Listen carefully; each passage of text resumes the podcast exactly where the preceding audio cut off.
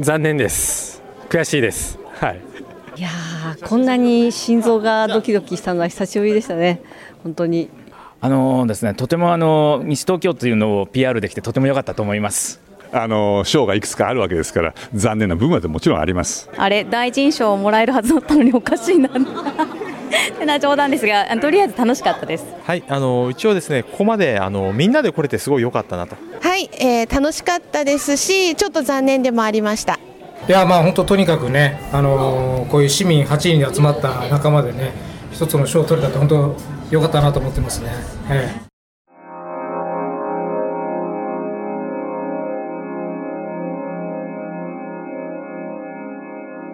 町思いラジオ。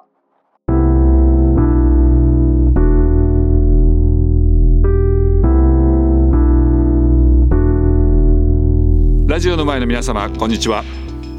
FM 西東京の有賀達郎です。町思いラジオ、今日はRESASのコンテストについて特集をします。RESAS、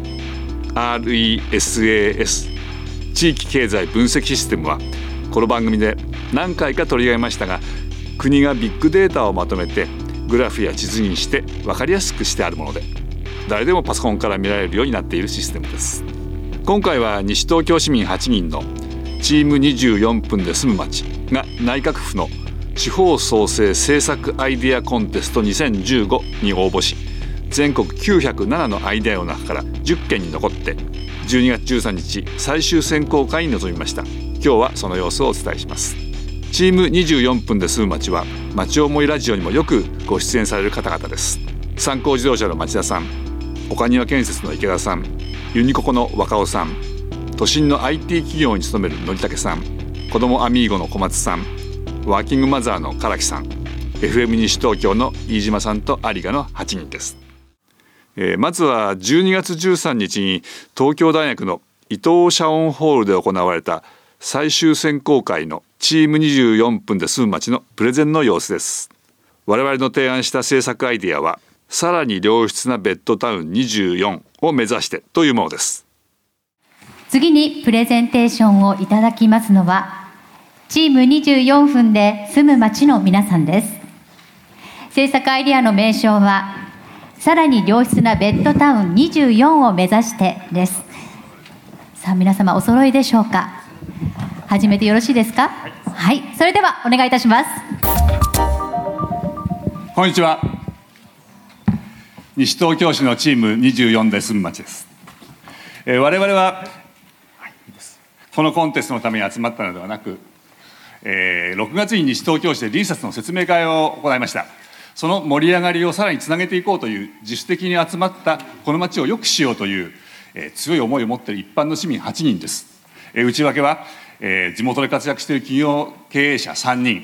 タクシー会社、住宅建設、地域振興、そして西東京市から都心に通っている IT 企業のサラリーマンもいます。子育て NPO の理事、それから3人子育て中のワーキングマザー、コミュニティ FM のスタッフもいます。こんなメンバーが会議をするのは平日の夜か休日、都合が合うメンバーで会議をします。全員が集まるわけではないですが、 Facebook などで情報共有や意見を交換してまとめてきました。集まるときには500円会費で海苔巻きとかパンなどを食べながらやってきまし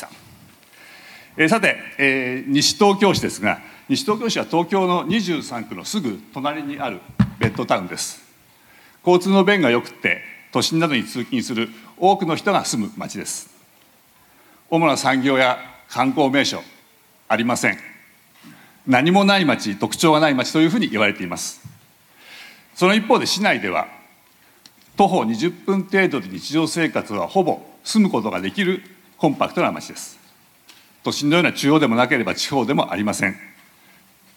さて、どうして東京の我々が地方創生と疑問に思われるかもしれませんが、西東京市も多くの地方都市と同様に、大きく人口構成が変わっていきます。しっかりと魅力を打ち出すことができないと、東京都内であっても衰退してしまいます。その危機感から、ベッドタウンとして自分たちの持っている魅力を高める、そのことに注目しました。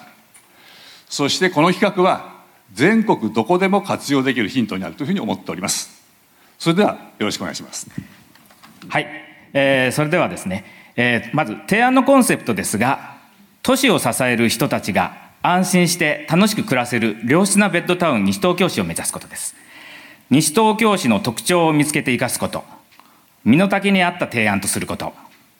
RESASなどの客観的データで分析することを柱に議論をしてまいりました。分析の結果、西東京市には主力産業といえるものはなく、単体で稼ぐ力はそれほど強くないことが分かります。市民の多くは都心などの市街で働き、昼間の人口が少ないことからも典型的なベッドタウンです。多くの市民が吉祥寺へアクセスが良いと言っていますが、実際RESASで見ても、休日にたくさんの市民が吉祥寺のある武蔵野市へ訪れています。農業は農協を通さない直販比率が非常に高く、農家と市民をマッチングすることで、農作物をもっともっと販売できるのではないかと考えられます。私たちは一つの提案をまとめました。ベッドタウンとしての魅力を高めること。そのために農産物を販売するマルシェと吉祥寺へのアクセス向上を柱とすることです。パーキング、バス停留所を備えたマルシェを東伏見公園の一角に設置し、ターミナルマルシェから直行バスを吉祥寺へ走らせます。東伏見公園は交通量の多い主要道路が交差するところにあり、車でのアクセスが良いだけでなく、最寄り駅から徒歩6分です。周辺は水と緑のくつろぎスポットとなっており、この場所で地元農産物や安全な加工品を販売し、吉祥寺エクスプレスを走らせることで、多くの人がこのマルシェを訪れることが期待されます。マルシェをハブとした利便性、楽しみ、ビジネス機会を高めます。そのために私たちは実証実験を行い、本格実施に向けた準備を進めてまいります。実は西東京市には活力を生み出すさまざまな資源がすでにあります。こうした資源を有機的に結びつけてプロデュースしていくことが、ベッドタウンとしてより魅力的な街を実現する鍵だと思います。今回の提案コンテストは、市民を巻き込む一つのきっかけです。私たちの行動は市民の間で広がりつつあります。西東京市だけではなく、こういったRESASが SNS や参加のハードルを下げて、みんなで、街づくりを考えられるようになったことが大きいと思います。ご清聴ありがとうございました。うまくまとめていただきました。どうもありがとうございました。特別に大きなことをやるのではなく、身の丈に合った西東京市の良いところを伸ばそうというもので、西東京市単独で考えるのではなく、近隣の市や区が協力し合って、お互いに足りないところを補いながら住みやすい街にしていこうというものです。そして結果はRESASワールドワイドショーはチーム24分で住む街の皆さんです。おめでとうございます。おめでとうございます。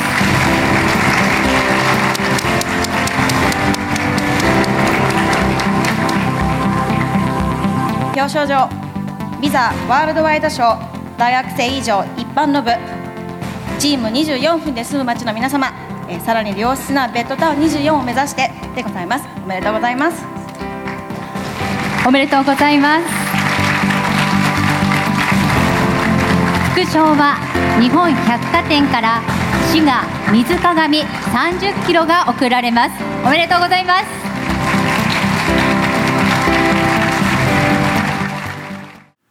ということでRESASワールドワイド賞という賞をいただくことができました。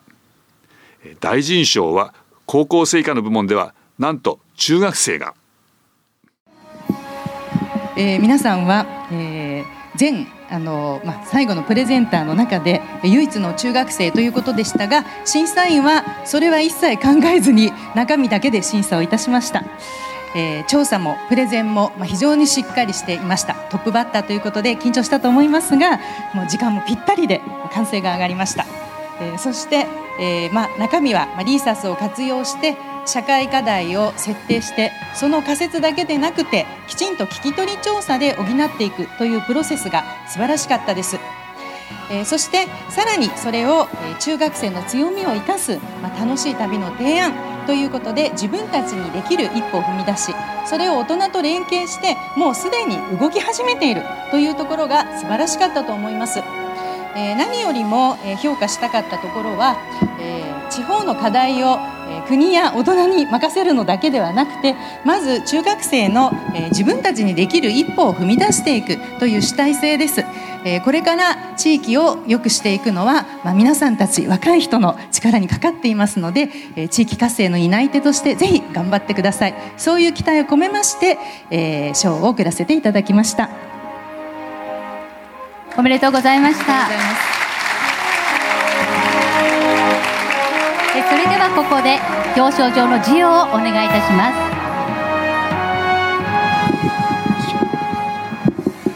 す。表彰状、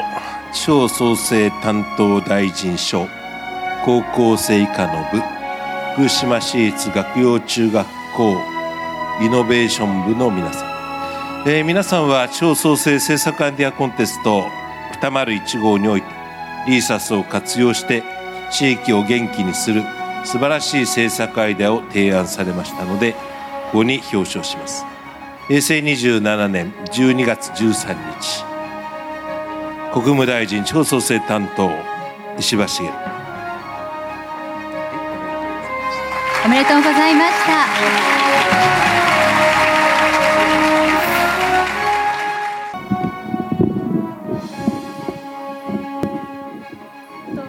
本当にこのような賞をいただくことができて嬉しいです。ぜひ皆さん福島に来てください。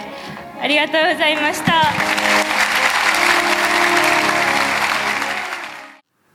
大学生以上の一般部門では、表彰状地方創生担当大臣賞、大学生以上一般の部、筑波大学社会工学域都市計測実験室の皆さん、日本の将来を描写する北海道津別町、若い世代が地域を解析する、皆さんは地方創生政策アイデアコンテスト201号においてRESASを活用して地域を元気にする素晴らしい政策アイデアを提案されましたので、ここに表彰します。平成27年12月13日、内閣府特命担当国務大臣石破茂。おめでとうございました。おめでとうございます。全部で10チームが最終選考会に出ましたが、一般部門は大学、大学院や県や町などからの提案で、市民だけのチームは我々だけでした。表彰が終わったところで、チーム24分で住む町のメンバーのコメントです。なお池田さんはお仕事だったので別の場所でコメントをいただきました。とても西東京というのを PR できてとても良かったと思います。はい、で今回のやつは提案の中身そのものはもっともっとみんなで議論していかなきゃいけないですね。そのためのこういったきっかけ、そういうきっかけというのはやっぱりRESASがツールとして今まで一部の人しか分からなかった情報を自分たちがこう使えるようになったこと、それから昨今のFacebook とかそういったものが僕みたいに都心で普段働いている人たちも参加できるような、そういった敷居を下げたことがすごく良くて、そのモデルを今回提案できたところが一番良かったと思います。これは今始まったばかりですので、これで多分今回も初めていろんな人たちが注目すると思うんですね。ここから本当に僕らの提案が回るものなのかとか、もっといろんないいアイデアがないのかというところを、市民をみんな巻き込んで大きくできればいいと思ってます。残念です。悔しいです。はいでも本当にこれがきっかけにいろんな市民の人たちと一緒に街づくりを考えるきっかけになればよかったなと思ってますし、その第一弾としてこれからも続けていきたいなと思ってます。やっぱり忙しい人たちが集まってた中で夜な夜な集まってプレゼンテーションの資料とかを作成すること、それが一番難しかったですね。そこに精度をやっぱりいかに上げていくかっていうところが難しかったです。やはりこれを機会にRESASに限らず街づくりイベントっていうものを仕掛けまして、いろんな市民のアクターの方々が関わるきっかけ、それが実際に実行に移っていくっていうことをやっていきたいと思ってます。はい、楽しかったですし、ちょっと残念でもありました。はい、また次の機会があったら今日の勉強といいますかを生かしてまたチャレンジできたらなって思います。それぞれ皆さんお仕事をお持ちの方たち、自分も含めてなんですけど、その時間の調整がちょっと大変だったなとは思いましたが、でも自分の身の丈に合ったアイディアでいろいろなアイディアが出る中で化学反応が起きて、あ、こんな私の意見がこういうふうに展開するんだっていうところが毎回会うたびに発見できたので、大変だったけどもみんなに会うのはとても楽しかったです。私は子ども関係のちょっと仕事をしておりますので、ぜひ子育てをしつつ忙しい人たちの中に、いや大丈夫なんだよ、自分の発想が身の丈に合った発想がこういうふうに自分たちのまちづくりに生かしていけるんだよということを発信していけたらなと思ってます。ありがとうございました。はい、一応ですね、ここまでみんなで来れてすごい良かったなと、つまり900分の中で選ばれたっていうのもすごい良かったですし、あと皆さんで受賞してですね、そんな形の一つの結果として残ってすごい嬉しかったです。ただお米30キロどう分けるのかっていうのがちょっと難しいものがあるかもしれないですけども、今後はやはりこれを皆さん巻き込んでいく形の発火剤としてトリガーとして頑張っていきたいと思います。やはりまだ全員がこうできないということもあるんで、やはりFacebook 等の資料と、ただ資料のバージョンがどんどん刻々変わるんで、どれが今一番新しいのかと、そうなところでちょっと苦労した感じはありました。あれ、第一印象をもらえるはずだったのにおかしいなってな冗談ですが、とりあえず楽しかったです。でも悔しかったのも、何もやってないのにちょっと悔しさも込み上げてきたのも事実なんですけど、はい、楽しかったです。ここまでに、なんか私はね、ほとんど何もしてなくて、本当に自分が思ったことをポンポンたまにっていうぐらいなもんだったんですけど、それでもなんか何かができるんじゃないかっていうワクワク感はずっとあったのと、こんなに忙しい人たちがよくこんなになんかとりあえずなんか街のことを考えるために集まってるっていうのを考えると、ちょっと笑っちゃいましたそれが一番ね、楽しかったんじゃないかなと思って。でもこれが多分、今日やったことって何にもなんないかもしれないですけど、あちこちでこういうことを考えるちょっと変わった大人とかワクワクする大人がいれば、それだけでも変わるかなって、夢を見られただけでも楽しかったです。はい、ありがとうございました。いや、嬉しいですよね、いや、それはね、賞がいくつかあるわけですから、残念な部分はもちろんあります。でもやっぱりこの東京で僕らがその特別に何もない街で、この街をどうしたらいいかっていうんで企画を作って、でそれが評価された。それは僕らの思いで考えたわけですよ。誰でも西東京でなんか面白いことないかなとかみんな言うけれども、具体的に何も今までできてなかったのは、僕らはそれを考えて、こうやったらいいじゃないってやって、それはこうやって評価していただいて、ここに入ってやってる。いやー、すごい嬉しいですね。今回ですね、この表彰式で西東京市って多分優勝したチームよりも西東京市の名前の方がかなり数多く出てきた。これってもしかして西東京市がね、これからますますね、この世の中で注目されるきっかけになるんじゃないかと。なんか一説によると、大臣も西東京市が結構良かったというようなことをおっしゃってられたようですので、いや、僕らも自信を持って西東京市っていい街なんだよって、それをやっていけるんじゃないかなというふうに思います。いや、本当とにかくね、こういう市民8人で集まった仲間でね、一つの賞を取れたって本当良かったなと思ってますね、苦労した点はやっぱりみんなそれぞれ仕事をしてたりとかね、いろいろ予定がある中で集まるっていうのはすごく難しかったと思うんですけども、その中でみんなが集まるところのやっぱり難しさっていうのがあったり、僕も行きたい日に行けなかったりとか、今回みたいに今日のね、やっぱり表彰式みたいな時にどうしても元から予定があって行けないような時があってね、でもその中でみんながカバーリングし合えたっていうところはすごく良かったかなというふうに思います。やはり絵に描いた餅にならないように、やはり今回僕らが挙げたような政策ね、必ずしも同じにならなくてもいいと思うんですけども、やはりこれの、具現化に向けた行動がやっぱり一番これから大事じゃないかなと、そんなことをこれからまずこの8人とね、始めていきながら、もっと輪を広げてね、進んでいければなと思いますね。いやー、こんなに心臓がドキドキしたのは久しぶりでしたね。本当に読み上げられるたびに、次かなみたいな感じで、はい、大変、いい経験でした、苦労はなかったですね、もう全部楽しくて、コミュニティ FM の新しい役割が一つ見つかったと思っているので、このコンテストに出たことで、きっかけにしてまちづくりっていうところへ、うちの役割がコミュニティ FM の役割が広がっていったらいいなと思っています。そして我々にコンテストに応募したらどうかと促し、当日も表彰式に来てくれた多摩信用金庫の長島さんにもコメントをいただきました。いやー、何もない、特徴もない町の西東京が全国レベルのものに出てるのに感動しました。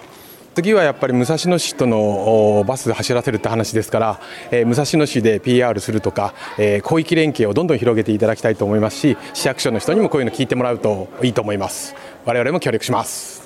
皆さんよく何でしょう、夜集まって、いろんな情報を集めたりとか意見交換したりっていうことはすごく円滑だったと思いますね。最後の方うるさいほどメールが入ってきて共有してもらったんでうるさいほどメールが入ってきてうるせえなと思ったんですけど、それでもやっぱりいろんな方、経営者の方と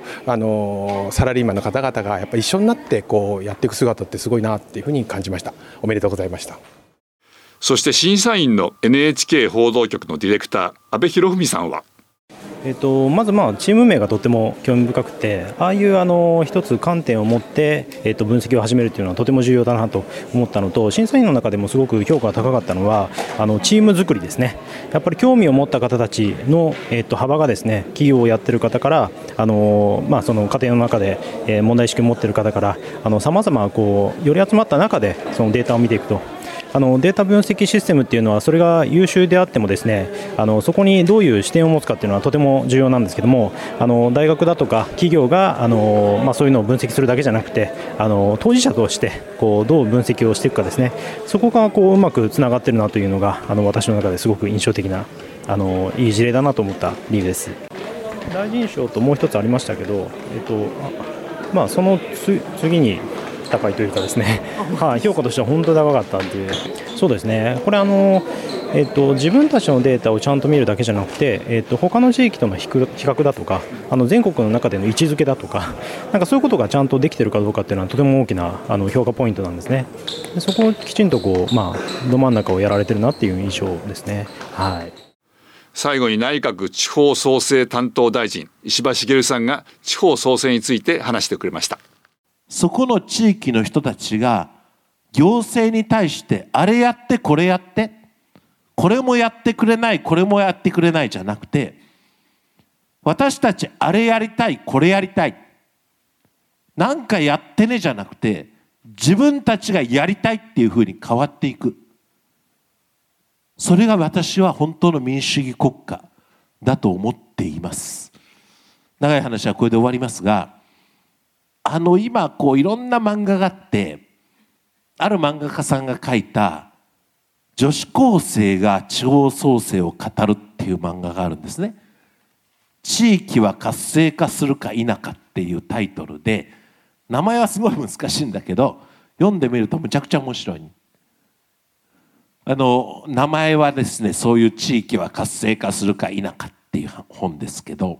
これ女子高生が地方創生を語ります。でこれに地方創生が絶対失敗するパターンってのが書いてある。それはやりっぱなしの行政、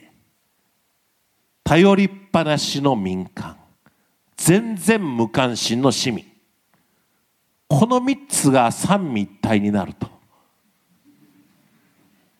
地方創生は絶対に失敗するの。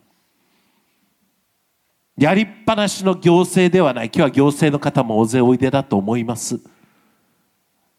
やったらやりっぱなしじゃない。それがどんな効果を持つものか、 PDCA ってそういうものですよね。プランであり、Do であり、チェックであり、アクションであり、今まで行政にそんな概念はなかったはずですよ。だけど企画立案、実行、点検、改善、そのシステムが回ればやりっぱなしの行政になるはずがないと思っています。補助金ちょうだいではなくて、一過性のイベントで終わるのではなくて、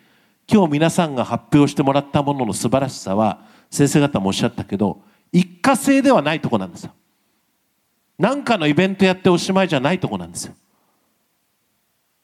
頼りっぱなしの民間、行政は補助金ちょうだいね、もっと人出してちょうだいね、そうじゃなくて産業として続くかどうか、頼りっぱなしの民間ではないということ。そして一等大事なのは、市民がそうだねっつって共感を持ってもらうことなんです。無関心の市民じゃなくて、今日皆さんが発表していただいたそのことを、私ども政府としてもそれぞれの報道機関にお願いしますが、ぜひ帰って徳島なら徳島で、鹿児島なら鹿児島で、福島なら福島で、西東京なら西東京で、これでそうなんだそうなんだと、私もやろう私もやろう、そういうような国民運動っていうとなんだかすごく古めかしいんだけど、そういう共感が広がっていくっていうのが、私は地方創生っていうのは日本創生だと思ってます。時代が大きく変わるときにどうやって新しい国を作っていくかということだと思います。大勢の皆様にお世話になりました。今年もあと2週間余りでありますけれども、来年2016年が計画立案段階の地方創生から実行段階の地方創生、今日の催しをその大きな力とさせていただきたいと思います。ありがとうございました。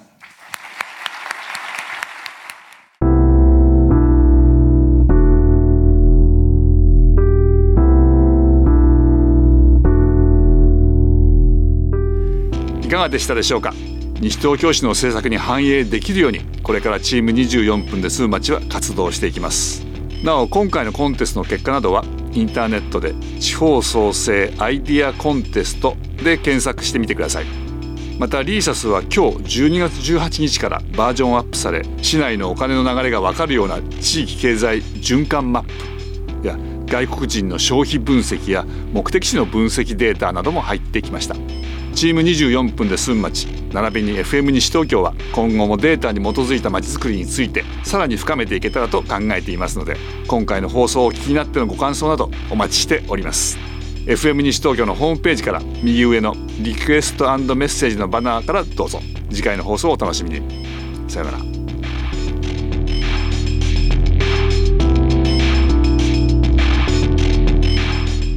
お楽しみいただけましたでしょうか。まちおもいラジオ、